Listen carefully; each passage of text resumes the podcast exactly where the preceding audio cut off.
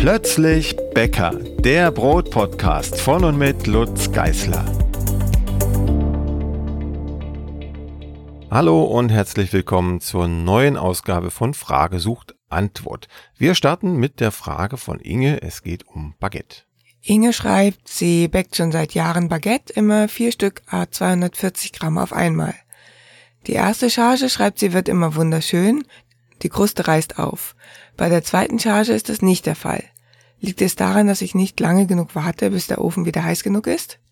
Das kommt jetzt drauf an, was Inge unter Charge versteht. Ich versuche, ich, ich versuche, ich vermute, dass Inge einen Teig herstellt, also für acht Stück und dann noch alle Baguettes mehr oder weniger gleichzeitig formt, aber die zweite Charge, also die zweite Hälfte dieses Teiges dann nach dem ersten Ofengang in den Ofen schiebt, die also eine längere Stückgare haben als die erste Hälfte des Teiges.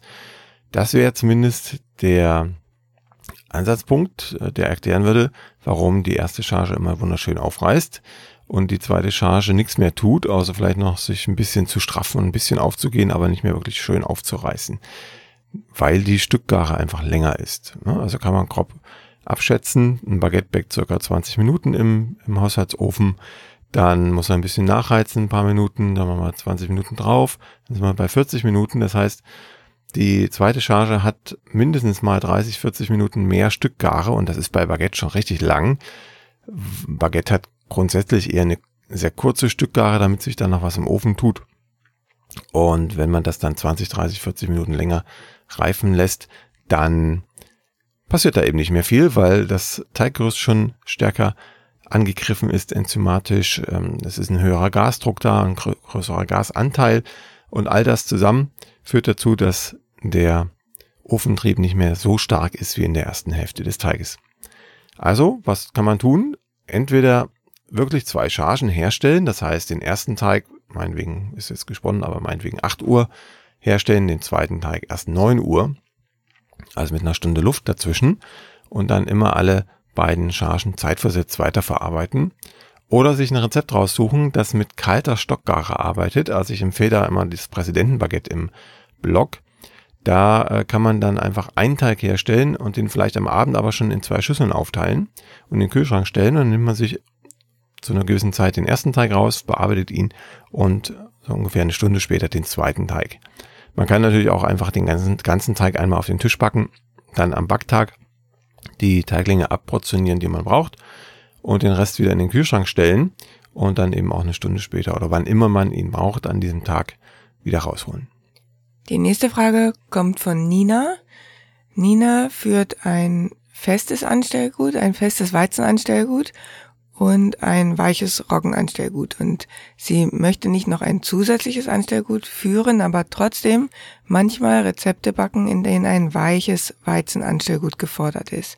Jetzt fragt sie sich, ob sie einmalig ähm, das feste Weizenanstellgut weich führen kann. Also am Tag vor dem Backtag, schreibt sie, einmalig in einem neuen Glas äh, mit mehr Wasser auffrischen und das dann für das Rezept verwenden.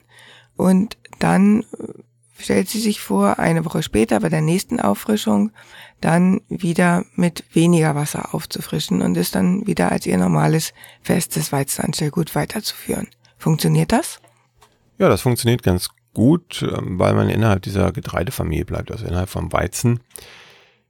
Hm, ich würde es vielleicht nicht ganz so äh, machen, wie Nina das beschreibt. Also ich würde mir nicht mal mein vorhandenes Anstellgut quasi umzüchten und das dann wieder zurückzüchten, sondern ich würde mir einfach eine Kopie erstellen von meinem vorhandenen weichen Anstellgut. Nee, fest war es, glaube ich. Ne? Ich mal schnell nachgucken. Genau, es war ein festes Anstellgut, das im Kühlschrank liegt bei Nina. Also ich würde mein festes einfach äh, ganz normal auffrischen und dann aber eben zwei Gläschen nehmen und nicht nur eins zum Auffrischen und quasi eine Kopie herstellen davon. Und dann ist mein normales festes weiterhin im Kühlschrank und kann da vor sich hin schlafen und äh, im zweiten Gläschen mache ich mir aber dann aus dem Festen ein weiches, eben indem ich mehr Wasser zuführe zu dem Mehl, das ich zugebe. Also meistens ist das eins zu eins das Verhältnis und lasse das aufreifen und arbeite damit. Und wenn ich der Meinung bin, ich brauche das nicht mehr, weil ich habe jetzt mein Toastbrotrezept zum Beispiel, wie Nina schreibt, jetzt gebacken mit dem weichen Weizen sauer, dann kann ich das Ganze wieder ähm, vertun, also auf den Kompost geben oder damit andere sinnvolle Dinge tun, zum Beispiel bestimmte Hefegebäcke damit aufpäppeln. Und mein, mein normales, festes Anstellgut ist dann aber immer noch da und ich muss es nicht zurückführen. Das wäre, glaube ich, eher der Knackpunkt. Ähm, ständig hin und her äh, mit, dem, mit dem eigenen Anstellgut, das sollte man vermeiden. Also schon immer konkret das eine Anstellgut weiterfüttern in, und in, unter den Bedingungen, die es kennt. Und wenn ich mal ein anderes brauche, dann zweige ich mir sozusagen eine Kopie ab von meinem normalen Anstellgut und bearbeite die Kopie weiter. Ansonsten gibt es da nicht viel zu sagen. Also es funktioniert. Es funktioniert natürlich besser, wenn man dem, dem ungezüchteten Anstellgut noch ein paar Auffrischungen zukommen lässt. Aber da das ja innerhalb der gleichen Familie ist und ähm, nur ein bisschen mehr Wasser drin ist, in dem Falle sollte das ganz gut funktionieren und die Mikroorganismen auch schon relativ zügig am Brotteig arbeiten. Ralf hat uns äh, geschrieben und da geht es um auch um Anstellgut, aber um Roggen dieses Mal. Und äh, Ralf fährt eine etwas andere Taktik und hat deshalb Schwierigkeiten mit dem Salzsauer. Er schreibt nämlich, ich finde immer öfter Rezepte, bei denen der Sauerteig schon gesalzen wird. Ich scheue mich dies zu tun, da ich einen Teil des fertigen Sauerteigs als Grundansatz verwahre. Schadet das Salz dem Sauerteig nicht? Das ist eine interessante Frage. Das werden sich einige gestellt haben, weil es ja zwei Möglichkeiten gibt, den eigenen Sauerteig oder den eigenen Ansatz oder das eigene Anstellgut zu verwahren und zu pflegen.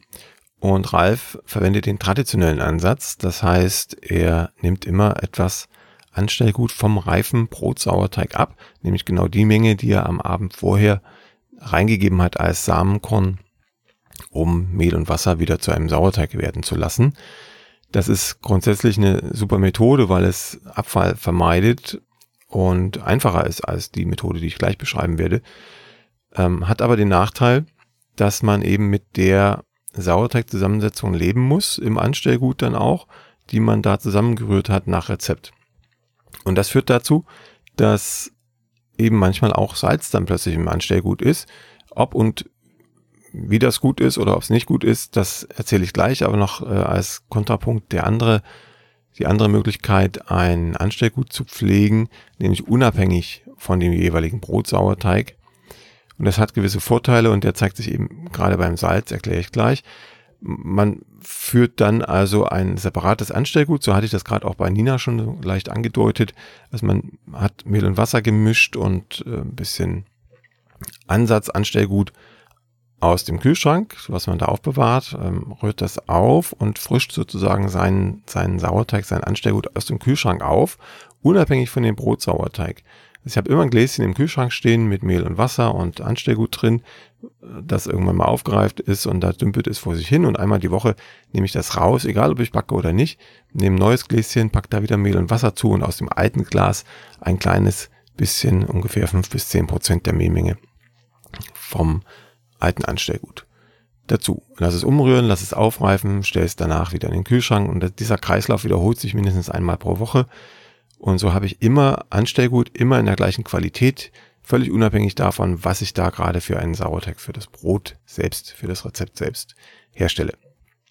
So, und das ist wie gesagt von Vorteil, vor allem wenn der Sauerteig in seiner Zusammensetzung schwankt. Also wenn ich die, die jedes Mal was anderes backe, also nicht jeden, jeden Tag oder jeden Backtag zumindest das gleiche Rezept.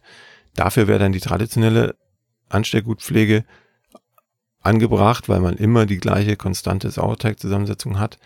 Wenn ich jedes Mal was anderes backe oder mal ein Brot backe, in dessen Sauerteig ein Salzanteil enthalten ist, dann sollte ich das Anstellgut separat pflegen oder zumindest von diesem Salzsauerteig kein Anstellgut abnehmen, sondern noch so viel da haben, dass ich noch über die Runden komme bis zum nächsten Backtag. Hintergrund ist, das Salz bremst die Milchsäure, die Milchsäurebakterien aus in der Säureproduktion im Sauerteig. Deshalb ist das Salz im Roggensauerteig manchmal drin und in meinen Rezepten, wenn es ein einstufiger Roggensauerteig ist, eigentlich immer seit ein paar Jahren. Das Salz bremst die Milchsäurebakterien aus, aber die Hefen nicht. Das heißt, der Sauerteig wird weniger sauer, wird also relativ mild und trotzdem triebstark. Wenn ich das Ganze jetzt abnehmen würde, also wenn ich jetzt 50 Gramm am Abend vielleicht zugegeben habe und ich am Morgen dann vom reifen Salzsauerteig wieder 50 Gramm abnehme und das in mein Glas packe und beim nächsten Backtag das wieder als Anstellgut für den nächsten Salzsauer verwende, dann verpufft irgendwann dieser Effekt, dass die Milchsäurebakterien weniger Säure produzieren, weil sie sich an den Salzgehalt anpassen. Das geht über den Stoffwechsel. Es kann aber auch sein, dass sich Milchsäurebakterien ähm, bedrängt fühlen von dem Salz und gar nicht mehr arbeiten wollen, dafür andere, die salztoleranter sind, in die in, in Schwung kommen und sich weiter vermehren und das dann sozusagen die, der dominante Keim wird im Salzsauerteig, im Anstellgut. Und das führt dazu, dass das Salz überhaupt keine Wirkung mehr hat, außer dass es salzig schmeckt, weil ähm, die Milchsäurebakterien, die salztoleranter sind, dann trotzdem wieder Säure produzieren. Also dieser Salzeffekt, dieser hemmende Effekt auf die Säurebildung, der ist nur gegeben, ähm, wenn das sozusagen überraschend kommt für die Milchsäurebakterien und nicht, wenn man sie jede Woche mit jeder Auffrischung oder mit jedem Ab mit jeder Abnahme vom Salzsauer ähm, daran erinnert, oh, hier ist Salz und ich passe mich mal daran an oder ich lasse die anderen vor, die das abkönnen. Ja, mehr gibt's dazu eigentlich nicht zu sagen. Also Salzsauerteig macht nur Sinn, wenn man das Anstellgut separat pflegt und nicht immer vom Sauerteig selbst abnimmt und aufbewahrt. Die nächste Frage kommt von Ute und die betrifft auch den Roggensauerteig. Sie schreibt, mein Lieblingsbrot ist im Moment das Roggenschrotbrot nach Rezept im Buch Nummer zwei. Angegeben werden darf für den Sauerteig 20 bis 24 Stunden Reifezeit bei 20 Grad. Und sie schreibt jetzt, mein Anstellgut ist aber so potent, dass der Sauerteig schon nach 10 Stunden ausgewachsen ist. Sollte der Sauerteig trotzdem noch ein paar Stunden stehen oder kann ich ihn auch nutzen oder kann ich ihn dann schon nutzen, wenn er nicht mehr wächst? Ja, genau, das wäre die Taktik ja, das ist im Grunde die Antwort. Also einfach den Sauerteig nutzen, wenn er wirklich reif ist. Und reif ist er, zumindest in der milden Form, wenn er nicht mehr wächst. Wobei das bei Schrot-Sauerteig ähm, ein bisschen kritisch ist, weil man da den Volumenzuwachs nicht so gut sieht. Vor allem, wenn es ein ausgesiebtes Schrot ist, wenn also der Feinanteil fehlt, dann sieht man kaum Volumenzuwachs, weil das Gas nicht aufgefangen kann, aufgefangen werden kann im Schrotsauerteig, wenn ein Feinanteil dabei ist dann geht das schon eher, dann sieht man schon ein bisschen Wachstum, aber nicht so viel, als wäre es ein richtiges Mehl. Aber wenn, wenn Ute meint, er ist äh, sauer genug und ist auf jeden Fall aufgegangen und das schon nach 10 Stunden statt nach 20 Stunden, dann auf jeden Fall weiterverarbeiten. Wenn er zu lange steht, wird er zu sauer und verliert auch ein bisschen Triebkraft. Deshalb sollte man schon sehen, dass er auf dem Punkt seiner maximalen Aktivität verarbeitet wird.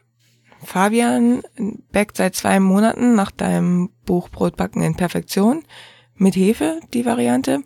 Und ähm, bei den Weizen- und Dinkelbroten, da ist er auch sehr zufrieden. Er sagt, die gelingen ihm hervorragend. Aber leider schafft er bei den Vollkorn- und Roggenbroten kein vernünftiges Volumen. Es entstehen sehr flache Brote und möchte wissen, wie er das ändern kann. Es ist meistens eine Frage der Temperatur. Bei Vollkornbroten ist es auch eine Frage des Mehles, vor allem des Mehles, weil das, was da Beschleunigung ins System bringt, in den Teig bringt, in der Schale des Getreidekorns steckt. Und wenn ich viel Schale habe, also Vollkornmehl, dann beschleunige ich eben auch die Reifezeit meines Brotteiges und zwar in einer unvorhersagbaren Art und Weise, zumindest für den Hobbybäcker unvorhersagbar.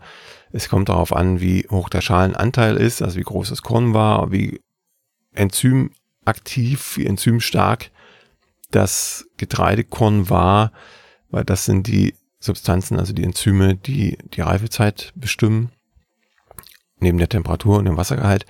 Aber das ist ja fix im Rezept. Hm, insofern muss man da ein gutes Auge drauf haben. Also ich würde erstmal vielleicht nicht mit Vollkorn backen, sondern erstmal ein helles Brot probieren. Das hat Fabian schon gemacht. Und dann kennt man ungefähr den Reifezustand, das, den Volumenzuwachs innerhalb einer bestimmten Zeitspanne. Und wenn es dann auf Vollkorn geht, dann versucht man sich von der Zeit zu lösen und eher auf den Teig zu gucken. Also ist er noch stabil, aber trotzdem aufgegangen und dann geht er in den Ofen, egal ob das jetzt 24 Stunden waren oder nur 12 oder 16. Es entscheidet der Teig und dafür braucht es einen gewissen Blick und den hat Fabian jetzt zumindest schon ein bisschen trainieren können mit den helleren Broten und müsste ihn jetzt auf seinen Vollkornteig ummünzen oder auf den Roggenteig. Roggen ist übrigens auch immer enzymstärker und auch das schwankt stärker als bei Weizenmehlen beispielsweise. Insofern kann es auch da sein, dass die Reifezeit sich teils deutlich verändert, in dem, im Gegensatz zu dem, was in irgendeinem Rezept steht. Ich habe auch ein Foto hier dabei. Das ist so ein bisschen UFO-förmig, das Brot, was Fabian da mitgeschickt hat. Das ist schon ein Zeichen, dass der Teig zu reif war, wenn das so aussieht. Also einfach ein paar Stunden sind es sicherlich äh, früher in den Ofen schieben, beziehungsweise nicht in den Ofen schieben, sondern erstmal formen und dann nach einer halben, dreiviertel Stunde in den Ofen schieben. Dann sollte das viel voluminöser werden. Ein Punkt mache ich noch dazu, weil das meistens der, der Hauptgrund ist gar nicht mal das Mehl, sondern der Hauptgrund ist meistens die Temperatur. Ähm, bei diesen langzeit geführten Brotteigen, die da über 24 Stunden letzten Endes reifen, die Temperatur ist entscheidend. Ne? Da macht schon ein Grad einen Unterschied bei so langen Zeiträumen. Ähm, die Rezepte sind alle so auf 18 bis 20 Grad, also im Schnitt auf 20 Grad berechnet und ausprobiert worden. Wenn das jetzt im Sommer zum Beispiel, also wir nehmen die, die Folge hier gerade im, im Spätsommer auf, wenn das im Sommer statt 20 Grad dann auch nur 21, 22, 23 Grad hat, meistens ja sogar noch mehr, dann verkürzen sich die Reifezeiten ganz vehement, insbesondere auch bei Vollkorn- und Roggenbroten. Insofern kann hier beides zusammengespielt haben, also ein relativ enzymstarkes Mehl und wahrscheinlich auch die Raumtemperatur, die nicht ganz bei 20 Grad lag. Hm, Bärbel hat eine ganz praktische Frage und zwar, äh, wie sie diesen Teigling, wenn sie ein Brot backt, in den Gusseisentopf hineinbekommt. Sie fragt, ähm, soll oder muss der Teigling senkrecht gestürzt oder seitlich herausgekippt werden? Dazu hat sie noch eine ergänzende Frage. Wenn er senkrecht gekippt werden muss oder senkrecht gestürzt werden muss, wie macht man das dann am besten oder am sichersten, um sich nicht zu verbrennen? Sie fragt, ob es gegebenenfalls ein Video dazu gibt. Und ähm, wenn er gekippt werden muss, fragt sie, ob dann nicht die Form und das Volumen verloren geht. Äh, Techniken zu beschreiben im Hörformat oder selbst im, im, schriftlichen ist immer ein bisschen schwierig. Man muss es tatsächlich mal gesehen haben. Es gibt irgendwo ein Video. Ich habe damals für Chefkoch ein paar Videos aufgenommen. Da ist auf jeden Fall eins dabei. Da müsste man YouTube ähm, besuchen, ob, ob da die Chefkoch-Videos noch da sind. Ähm, ansonsten, ich versuche es mal zu beschreiben. Also Deckel ab und dann lege ich den, den Gärkorb mit seiner also immer von mir aus betrachtet, ich habe den Gärkorb in der Hand und mit der hinteren Kante, also die weg von mir zeigt, lege ich dann den Korb an die Kante des Gusseisentopfes, die zu mir zeigt und nutze das quasi ein bisschen als Scharnier, legt ihr also da ran und dann gebe ich den mit viel Schwung in den Topf rein. Dann kann ich eigentlich nur treffen und ähm, dann ist eigentlich auch alles gut ist natürlich eine Übungssache, ne? Also die ersten Brote sind mir auch irgendwie verkippt und an die Seite und dann war der Schluss seitlich und oder ganz unten und es hat sich einmal rotiert, hat ein Salto gemacht und dann hat man schon verloren, wenn der Schluss unten landet, geht nicht mehr viel auf. Aber ähm, drei, vier Mal probiert, vielleicht auch im, im trockenen Zustand mit irgendeinem Kissen im Gärkorb, was passt, oder ein Luftballon, der aufgeblasen ist oder mit Sand gefüllt. Irgendwas fällt einem da ein, was man als Dummy nehmen kann und dann hat man es relativ schnell raus. Die Frage, ob dann der Teigling nicht zusammenklappt, also Volumen verliert, die schließt so ein bisschen an das an, was ich jetzt gerade bei Fabian erzählt hatte. Wenn der Teig den perfekten Reifezustand hat, dann ist er noch stabil. Also selbst wenn ich ihn rüttel und schüttel und aufschlage oder eben in den Topf kippe, wird er nicht einfallen. Wenn er es doch tut, dann war er definitiv schon zu reif. Das ist also ein gutes Zeichen. Ne? Wenn er einfällt, weiß man nächstes Mal, oh, ich muss ihn ein bisschen früher in den Topf geben oder früher backen im Haushaltsofen. Der muss also aufgegangen sein, aber noch schön stabil. das kann man auch vorher schon testen. Mache ich in den Kursen immer ganz gerne. Ich nehme den Gärkorb und äh, von dem wir meinen, dass der Teigling reif ist und lasse ihn so aus 30, 40 Zentimeter einmal auf den Tisch fallen. Und wenn der Teigling dann noch steht, wie er vorher stand, dann kann er in den Ofen, weil er ist trotzdem aufgegangen, aber nicht durch die Erschütterung eingefallen hat, also seine perfekte knappe Gare erreicht. Bei Marie geht es um Sauerteig und auch wieder um Umzüchtung. Sie schreibt, ich backe seit Anfang der Pandemie Brot. Angefangen habe ich mit dem Sauerteig aus Roggenmehl und backe Roggenbrot. Das hat immer super geklappt und schmeckt hervorragend. Jetzt habe ich das erste Mal angefangen mit Weizenmehl zu backen. Ich habe den Roggensauerteig in einen Weizensauerteig umgezüchtet. Das hat sehr gut geklappt. Der Sauerteig schlägt Bläschen, riecht herrlich frisch nach Joghurt und sieht sehr gut aus. Allerdings geht er nicht sehr viel auf. Im Buch steht 30 bis 70 Prozent und ich konnte nicht feststellen, dass er wirklich in die Höhe gegangen ist. Seine Konsistenz ist aber hervorragend, etwas flüssiger als der Roggensauerteig und etwas zäh. so wie im Buch Brotbacken in Perfektion mit Sauerteig beschrieben und abgebildet. Ich habe dann mit diesem Sauerteig das San Francisco Sourdough Bread gebacken, wie es im Buch Brotbacken Nummer 4 auf Seite 89 beschrieben wird. Leider ist der Teig nicht mehr richtig aufgegangen und auch beim Backen hat das Brot nicht die richtige Form angenommen. Von innen sieht es auch nicht so aus wie im Buch. Es ist fester und hat weniger und nur ganz kleine Luftblasen. Es ist viel massiver. Geschmacklich ist es sehr gut. Ich würde nur gerne wissen, was ich ändern muss, damit das Brot richtig gut aufgeht. Marie hat noch ein kleines Foto mitgeschickt. Darauf ist zu sehen, auch wieder so eine Art Untertasse, also UFO-Form ähm, mit Anschnitt. Und da sehen wir tatsächlich eine sehr feine, kompakte Krume. Und dann sind da aber so eins, zwei, drei, vier, fünf, sechs, sechs mittelgroße Löcher passt eine Erbse rein, würde ich schätzen. Und ein riesig, riesiges Loch. Also da, da kann man, glaube ich, schon eine kleine Tomate drin verstecken. Das ist das typische Porenbild eines Brotes, dessen Teig nicht die richtige Reife hatte. Also in dem Fall jetzt nicht wie bei Fabian zu reif, sondern im Gegenteil äh, viel zu untergar, also zu, viel zu wenig reif und zwar schon in der Stockgare, also in der ersten Teigruhe. Das ist der Klassiker bei Weizen-Sauerteigbroten, wer das das erste Mal backt oder die ersten Male, der wird relativ regelmäßig ein solches Brot aus dem Ofen ziehen. Das ging mir damals nicht anders, weil man einfach nicht glaubt, dass der Teig so lange reifen muss und reifen kann und meistens auch länger reifen muss, als im Rezept steht weil man einen anderen Sauerteig hat oder weil die Teigtemperatur vielleicht nicht gepasst hat, sondern zu kühl war oder ähm, einfach weil die Umgebungstemperatur nicht passte. Ja, was nun? Eigentlich ist es ziemlich simpel, den Teig länger reifen lassen und zwar wirklich so lange Geduld haben, bis der Teig in der Stockgare, sagen wir mindestens um die Hälfte vergrößert ist. Das lässt sich ein bisschen schwer abschätzen, also wer irgendwie einen großen Behälter hat, wo eine, wo eine Volumenskala dran ist, der kann das da reingeben, schön fetten und dann den Teig da rein und dann sieht man relativ gut auch an der, an, den, an der Skala, wann das Volumen sich ungefähr um die Hälfte vergrößert hat. Ansonsten muss man ein bisschen schätzen in einer normalen Schüssel. Aber auch das geht. Er muss auf jeden Fall Luftblasen haben. Er muss deutlich aufgegangen sein. Und erst dann kommt er auf den Tisch und wird schonend geformt. Wenn dieser Reifezustand nicht erreicht ist, kann ich ihn zwar auch formen und dann irgendwann backen, aber er wird nicht mehr aufgehen. Er wird nicht mehr aufgehen. Und wenn er aufgehen soll, dann muss ich umso länger warten. Viel länger, als ich das hätte in der Stockgache tun müssen. Also insofern Geduld, Marie.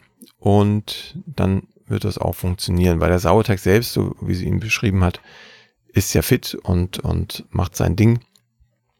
Ähm, sie schreibt noch, dass sie in Mexico City lebt, also auf relativ hoher Höhe über dem äh, über normal Null, aber ähm, und fragt, ob der Luftdruck da eine Rolle spielt. Aus meiner Erfahrung her spielt das kaum eine Rolle. Da gibt es viel wichtigere Faktoren und ein wichtiger Faktor ist eben die Temperatur. Also schön auf die Teigtemperatur achten, dass die da liegt, wie es im Rezept hinterlegt ist und auch die Raumtemperatur dazu passt. Und dann geht es nur noch um die Volumenzunahme. Und da muss man einfach Geduld haben und vielleicht sehen, dass man den Teig nicht so herstellt, dass er dann quasi am Abend noch reifen soll, sondern dass man es über den Tag weg oder über eine lange Nacht, wenn man munter ist noch, äh, über den Tag weg oder über die Nacht den Teig noch begleiten kann und genau an dem Punkt, den er braucht, also ungefähr halbe Volumenzunahme, dann weiter verarbeiten kann. Wichtig wäre vielleicht noch bei dem Weizensauerteigbrot, dass der Sauerteig sehr oder das Anstellgut sehr aktiv sein muss, wenn es ähm, das Rezept nach Brotbackbuch Nummer 4 ist. Und ähm, so wie sich das anhörte bei Marie, ist die Umzüchtung noch nicht so lange her. Das heißt, es kann auch sein, ähm, dass die Mikroorganismen noch nicht ganz auf Weizen, ähm, ihren Stoffwechsel noch nicht ganz auf Weizen umgebaut haben. Und ähm, es könnte auch helfen, einfach direkt vor dem Backtag noch einmal mehr aufzufrischen. Also es ist wichtiger bei dieser Art von Brot als bei den Rezepten aus dem Perfektionsbuch. Dann kommen wir zu der nächsten Frage, die kommt von Esther. Sie schreibt, manchmal habe ich ein Brot, das komisch aussieht. Es sieht so aus, als wollte es noch treiben und konnte es nicht. Oder irgendwie so ähnlich. Sie hat ein Foto mitgeschickt und sie möchte wissen, was sie falsch macht und schreibt noch, das Brot, das ist ein äh, Dinkelbrot mit Dinkelflocken. Ja, Esther hat eigentlich alles richtig gemacht, was den Reifezustand des Brotteiges anging. Also ähm, Fabian, bei Fabian war es zu reif, bei Marie war es zu jung und bei Esther war es eigentlich gut. Aber sie hat dem Brotteig nicht die Chance gegeben, sich auszudehnen im Backofen. Also hat ihm kein Ventil geschenkt, also kein Schnitt oder der Schluss war auch nicht oben, so wie es auf dem Foto aussieht. Oder der Schnitt war nicht, äh, nicht tief genug, also etwas zögerlich und ist wieder verkittet beim Backen. Das kann auch sein, das sehe ich aber auf dem Foto nicht ganz. Was man aber sieht auf dem Foto, ist, dass der Brotteig sich versucht hat, selbst zu helfen und zwar unten am Schluss aufzugehen. Der Schluss lag unten am, am Backstein, nehme ich an, dass er auf Backstein gebacken hat. Ähm, und der hat er versucht aufzubrechen. Es gibt in der Geologie eine Form von Basalt oder Lava, das nennt sich Pillow-Basalt, Pillow-Lava oder Kissen-Lava, Kissen-Basalt. Das sieht so ähnlich aus, weil da äh, fließt der, fließt die heiße Lava untermeerisch, unterozeanisch in das Wasser, in das kalte Wasser. Er härtet sofort an der Oberfläche und dann versucht sich die heiße Lava, die ja im Inneren dieses Kissens noch ist, wieder einen neuen Weg zu suchen. Das ist immer weit weg vom Wasser. Und das kann man vergleichen mit dem Brot. Ne? Das Brot, der Brotteig kommt in den Ofen, wird von oben sofort fest durch die Hitze und dann sucht der Teig, weil der Druck da ist, sucht der Teig sich einen anderen Weg und zwar weit weg von der Hitze und das ist unten am Boden oder leicht an der Seite. Dann bricht es da auf, vor allem wenn der Schluss nicht gut verschlossen war, also noch ein bisschen Mehl dazwischen war, dann bricht es da auf und quillt raus. Und das sehen wir hier bei ist das Bild sehr schön. Wie kann ich das ändern? Ganz simpel, ich muss den Teigling entweder andersrum backen, also mit dem Schluss nach oben, dann kann sich der Teig den Weg suchen, den er braucht. Das ist die Einsteigervariante, also die ist immer ungefährlich, da, das klappt meistens und sieht vor allem schön rustikal aus.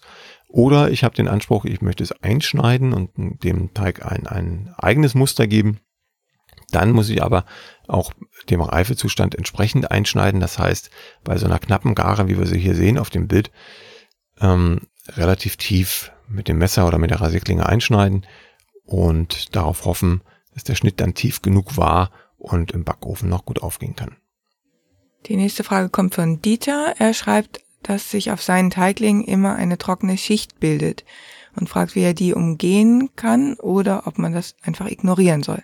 Es lässt sich ein Stück weit umgehen, wenn man den Teigling abdeckt. Dafür gibt es viele Varianten. Also wenn es ein halbwegs kleiner Teigling ist, wo eine Schüssel drüber passt, dann legt man einfach eine Schüssel drüber. Ähm, wenn es mehrere Teiglinge sind, bei Brötchen zum Beispiel, braucht man entweder schon eine sehr große Schüssel oder eine große Auflaufform. Ähm, oder man leistet sich eine sogenannte Abdeckfolie oder Gärfolie. Das ist so eine Kunststofffolie, an die noch ein Netz genäht ist. Ein fein, feinmaschiges Netz. Und mit der, Metz, mit der Netzseite legt man das Ganze dann auf die Teiglinge. Das Netz verhindert, dass der Teig anklebt an der Folie. Und äh, da hat man dann sozusagen auch ein kleines Mikroklima geschaffen, was dafür sorgt, dass der Teigling nicht austrocknet an der Oberfläche. Wenn er denn austrocknet an der Oberfläche, dann ähm, ist das insofern ein Problem, als dass die Teigreife entschleunigt wird. Das heißt, der Teigling reift ein bisschen langsamer, weil er mehr Widerstand hat von oben. Und ähm, ein Problem wäre es auch, wenn der Teigling mit der trockenen Seite nach oben gebacken würde. Also wenn das schon die, die spätere Brotoberfläche ist oder Brötchenoberfläche, dann gibt es nämlich keinen Glanz und die reißt dann irgendwie komisch auf. Das sieht so ein bisschen aus wie, wie äh, Trockenrisse in der Pfütze. Das ist also nicht so hübsch, in den meisten Fällen zumindest. Wenn das die Unterseite wird des Teiglings, dann ist es gar nicht so schlimm. Das wird der Boden, den guckt sich erstens kaum einer an und zweitens spielt es keine Rolle für das Ergebnis. Also der Teigling kann dann im Ofen trotzdem gut aufgehen. Aber wenn das die Oberseite ist, dann hindert das natürlich auch ein bisschen den Ofentrieb und sieht, wie gesagt, nicht schön aus. Also da sollte man immer ein bisschen ein Auge drauf haben, irgendwie abdecken, so dass die Feuchtigkeit, die der Teigling ja abgibt, mit der Zeit der Reife auch da bleibt, wo sie hingehört, also am Teigling mit einer Folie oder mit einem Behälter, der jetzt nicht ewig hoch ist. Also der Raum zwischen dem Behälter und dem Teigling sollte möglichst klein sein. Natürlich so, dass er noch aufgehen kann, aber nicht so, dass da noch irgendwie zehn Meter oben drüber Platz sind und die Feuchtigkeit dann einfach trotzdem verschwindet, nämlich an die Decke, an die Wandung des Behälters. Das wäre auch wieder nicht von Vorteil. Die nächste Frage kommt von Julia. Sie schreibt, es gibt bei uns in der Wohnung keinen Raum mit einer Temperatur von 20 Grad. Wir haben es immer recht kühl und heizen mit Kamin, der in der Nacht nicht läuft. Kann ich den Sauerteig auch bei kühleren Temperaturen reifen lassen und dann einfach die Zeit verlängern? Jein. Es geht, also der Sauerteig reift auch bei kühleren Temperaturen, also sollten schon irgendwie über, über 10, 15 Grad sein, damit es sich da noch irgendwas tut aber es dauert dann entsprechend länger. Da gibt es die Faustregel, 5 Grad Kälte heißt doppelte Reifezeit. Also wenn er bei 20 Grad reifen sollte und der reift bei 15 Grad, dann dauert es doppelt so lange. Und der zweite Aspekt ist einfach die Säure im Sauerteig. Wenn es kälter ist, wird er saurer. Die Hefen freuen sich ein bisschen. Die arbeiten bei kühleren Temperaturen etwas besser als wenn es richtig warm ist, also als bei 28, 30 Grad. Aber die Säure ist natürlich dann das K.O.-Kriterium für mich zumindest. Insofern würde ich eher sehen, dass ich doch irgendwie Temperaturen von 20 Grad oder sogar mehr schaffe. Optimal für den Sauerteig sind so 28 Grad, dann wird er schön mild. Bei 20 Grad wird er nicht ganz so mild, aber schön trieb, triebkräftig. Bei 23, 24, 26 Grad wird er noch ein bisschen triebkräftiger, aber das nur am Rande. So, wenn ich jetzt Temperatur haben will, obwohl mein Raum selbst eigentlich kalt ist, dann ist der erste Punkt, dass ich den Sauerteig selbst warm anrühre, also mit warmem Wasser. Das sind ungefähr 40 Grad warmes Wasser und 20 Grad warmes Mehl. Das ergibt im Schnitt circa 30 Grad Teigtemperatur. Und wenn ich dann diesen Teig noch isoliere, also zum Beispiel in eine dicke Decke einwickel oder irgendwo hinstelle, wo es ein bisschen wärmer ist, also auf den Internetrouter zum Beispiel oder oben auf den Kühlschrank hinten auf die Lüftungsschlitze, wo ein bisschen Wärme rauskommt, dann ist das schon deutlich besser, als wenn er einfach im kalten Raum steht über Nacht. Also da kann man ein bisschen erfindungsreich sein, mal gucken, wo welches Gerät ein bisschen Wärme abgibt im Haushalt und das dann da in diese Richtung stellen oder ihn eben richtig schön einpacken in die Decke oder in, in ein Kissen oder umhüllen von mit irgendwas, was gut isoliert, dann bleibt er auch warm. Jetzt bist du mit den Temperaturen aber eher bei der Anstellgutauffrischung. Wenn Julia jetzt von einem Rezept ausgeht, wo über Nacht die Sauerteigführung bei 20 Grad ist, dann hätte sie ein kleines Problem, wenn sie mit den Temperaturen arbeitet. Genau, also wenn das Rezept natürlich sagt, äh, der Sauerteig soll bei 20 Grad stehen, dann soll er das auch. Dann, dann bitte nicht an der Temperatur schrauben. Ich dachte jetzt äh, grundsätzlich an den Sauerteig, an die Auffrischung, da hast du recht, Christina. Wenn da 20 Grad steht, dann sind es 20 Grad. Dann, ja, dann kann man aber trotzdem den Teig ähm, mit seiner Temperatur äh, so einstellen, dass er dann auch 20 Grad hat oder sogar einen Tick mehr, weil er fällt ja dann über Nacht nach unten und da kann man sich grob orientieren an der Durchschnittstemperatur. Also wenn der Raum 15 Grad hat und mein Sauerteig soll eigentlich 20 Grad bei 20 Grad reifen, dann kann ich den Sauerteig schon auch auf 25 Grad bringen über die Wassertemperatur und ihn dann in den Raum stellen. Dann hat er zumindest am Anfang die ersten paar Stunden eine höhere Temperatur und fällt dann langsam in die eigentlich zu kalte Temperatur ab, hat aber im Schnitt die 20 Grad gehabt. Das ist auch noch eine Möglichkeit, um dem Ganzen ein bisschen entgegenzukommen. Dann kommt die nächste Frage von Gerald. Der backt schon relativ lange erfolgreich Brot. Jetzt hat er aber eine Frage zum Mehl und zwar fehlt ihm eine Information über Zusätze im Mehl, wo sie regulär zugesetzt werden und äh, was da drin ist. Also theoretisch möglich wären weit über 100 Zusätze im Mehl, die erlaubt sind, aber kein Müller dieser Welt packt die alle in Mehl, weil die sich teilweise auch gegenseitig ausschließen und eigentlich keinen Sinn machen technologisch oder in der Funktion dann später im Brotteig. Also wenn etwas im Mehl ist, dann sind das manchmal ein, zwei, drei Sonderzutaten oder Zusatzstoffe, wenn man es klar ausdrücken will. Meistens sind es aber gar keine Zusatzstoffe, sondern sogenannte Verarbeitungshilfsstoffe. Im Volksmund ist das auch ein Zusatzstoff, aber rein rechtlich ist es ein Verarbeitungshilfsstoff, der dann im späteren Produkt, also bei uns im Brot, nicht mehr äh, keine Funktion mehr hat. Also dann als Bäcker, was denken wir dann Bäcker oder als, als Supermarkt, äh, dann auch nicht mehr deklariert werden müsste im Endprodukt, also im Brot, aber wohl im Mehl. Das heißt, ähm, auf den Mehltüten muss rein rechtlich alles draufstehen, was auch drin ist, weil es da noch eine Funktion hat. Also da denken wir zum Beispiel an Ascorbinsäure, wir denken an, an äh, bestimmte Emulgatoren, die zugesetzt sein könnten, wir denken an technische Enzyme, die zugesetzt sein können, an bestimmte Malzprodukte. All das darf drin sein und noch viel mehr, aber es muss auf dem Mehlsack stehen. Das heißt, man kann sich, wenn sich zumindest äh, die Mühle an Recht und Gesetz hält, relativ sicher sein, wenn man einen Mehlsack hat, eine Mehltüte hat, bei der unter Zutaten nur das Getreide steht, dann ist da auch nichts anderes drin. In Deutschland jedenfalls. In anderen Ländern ist das anders, aber selbst in Frankreich und andernorts in Europa ähm, steht drauf, was drin ist in aller Regel. Also da findet man dann durchaus auch die technischen Enzyme. Da steht dann also Enzyme in der Zutatenliste oder Ascorbinsäure. Das wird in aller Regel deklariert, weil das größtenteils auch EU-Richtlinien sind, also EU-weit umgesetzt werden müssen. Ja, das ist es eigentlich. Also ich würde immer auf den Mehlsack gucken, auf die Mehltüte gucken, steht da was drauf, was nicht reingehört. Also alles andere außer Mehl. Und wenn das so ist, dann lasse ich sie im Regal stehen oder in der Mühle. Und wenn es sauber ist, dann kann ich zwar auch nochmal nachfragen bei der Mühle, wenn ich direkt bei der Mühle bestelle oder kaufe. Aber ähm, das Ergebnis sollte dann eigentlich sein, nein, es ist nichts drin. Es ist nur das drin, was auch draufsteht. Jürgen bäckt äh, nach dem Brotbackbuch Nummer zwei und äh, hat da auch gute Erfolge, ist alles super, aber sein Weizenbrot, das ist häufig zu trocken, schreibt er. Es geht wunderbar auf, hat eine tolle Krume, ist aber zu trocken. Das kann jetzt theoretisch am Rezept liegen. Das hoffe ich aber nicht, weil äh, das haben Björn und ich verzapft. Das wäre nicht so gut, aber ähm, das würde ich mal nahezu ausschließen. Ähm, ansonsten gibt's noch eine Möglichkeit, die an der, an der Jürgen spielen kann. Und zwar die Backzeit und die Backtemperatur in Kombination. Backtemperatur würde ich jetzt erstmal so lassen, aber mit der Backzeit spielen. Also vor allem mal das Thermometer reinstecken in das Brot nach der halben Backzeit und mal gucken, wie die Kerntemperatur ist. Wenn die Kerntemperatur schon 95, 96 Grad erreicht hat, dann ist es Zeit, das Brot rauszuziehen. Und wenn das nach der halben Backzeit ist oder nach der Dreiviertel Backzeit, dann ist es die richtige Backzeit gewesen. Rausziehen. Auf 98 Grad kann man das Weizenbrot auch backen. Das ist so die eigentlich klassische Kerntemperatur von Broten. Aber vor allem bei so hellen, lockeren Broten macht es Sinn, ein bisschen tiefer zu stapeln, weil eben auch mit jedem Grad mehr Kerntemperatur mehr Wasser aus dem Brot rausgegangen ist. Und mehr Wasser raus heißt, es wird trockener.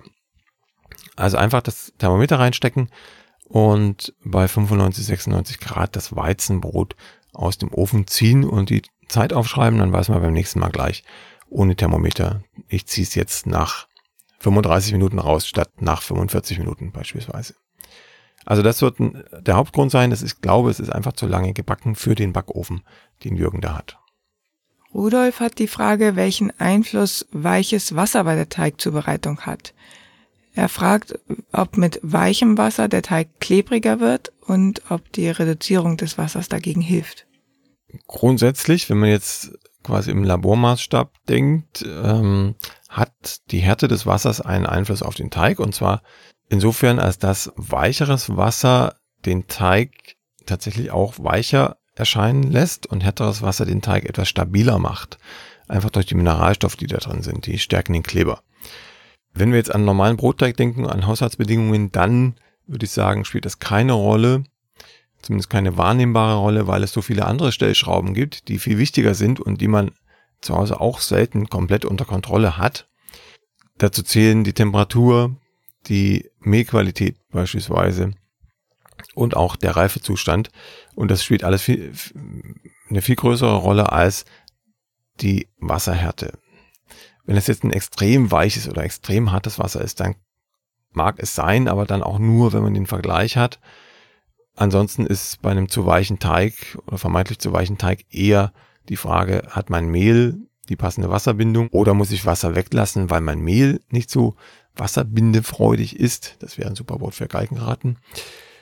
Ähm, oder ist die Reifezeit vielleicht ungünstig gewesen und deshalb ist mein Teig klebriger geworden, als ich das möchte? Also das spielt eine viel größere Rolle, hat eine größere Bedeutung als die Härte des Wassers im normalen Haushalts, ähm, Haushalts-Hobbybäcker Alltag. Noch ein Wort für Galgenraten. So, dann kommt Peter mit seiner Frage und zwar äh, möchte er wissen, was du beim Herstellen des Sauerteiges unter Reifetemperatur verstehst. Meinst du die Raumtemperatur oder die Temperatur des Sauerteigs? Hm, weder noch. Also manchmal vielleicht die Raumtemperatur, wenn es gerade zusammenpasst. Ansonsten ist es die Temperatur, bei der der Sauerteig die nächsten Stunden verbringen darf und soll. Also wenn da steht Reifetemperatur 28 Grad, dann soll der Sauerteig über die angegebene Zeitspanne bei 28 Grad reifen. Ein bisschen ist es natürlich auch die Temperatur des Sauerteiges, weil das Ziel ist im besten Falle, dass der Sauerteig die gleiche Temperatur hat wie die Temperatur, bei der er reifen soll. Zumindest wenn es eine warme Temperatur ist. Wir hatten ja jetzt gerade schon bei Julias Frage gemerkt, man kann den Sauerteig auch bewusst ein bisschen wärmer machen, wenn der Raum kühler ist, als man das eigentlich haben will, damit im Durchschnitt die passende Temperatur rauskommt. Aber im Normalfall soll der Sauerteig genauso warm sein, wie er warm reifen soll, also 28, 30 Grad. Also Reifetemperatur ist immer die Temperatur, bei der ein Teig reift und nicht zwingend die Temperatur, die er selber haben muss und auch nicht zwingend die, die Raumtemperatur. Und damit ähm, sind wir heute am Ende. Es war eine vergleichsweise lange Folge. Wir hatten viele Fragen, aber es sind immer noch Fragen offen und die klären wir dann beim nächsten Mal. Bis dahin, adieu. Tschüss. Die nächste Folge von Plötzlich Bäcker, dem Brot-Podcast, gibt es ganz bestimmt. Wenn du bis dahin meine Arbeit am Blog oder für diesen Podcast unterstützen möchtest, dann klicke dich auf plötzblog.de slash unterstützen. Vielen Dank.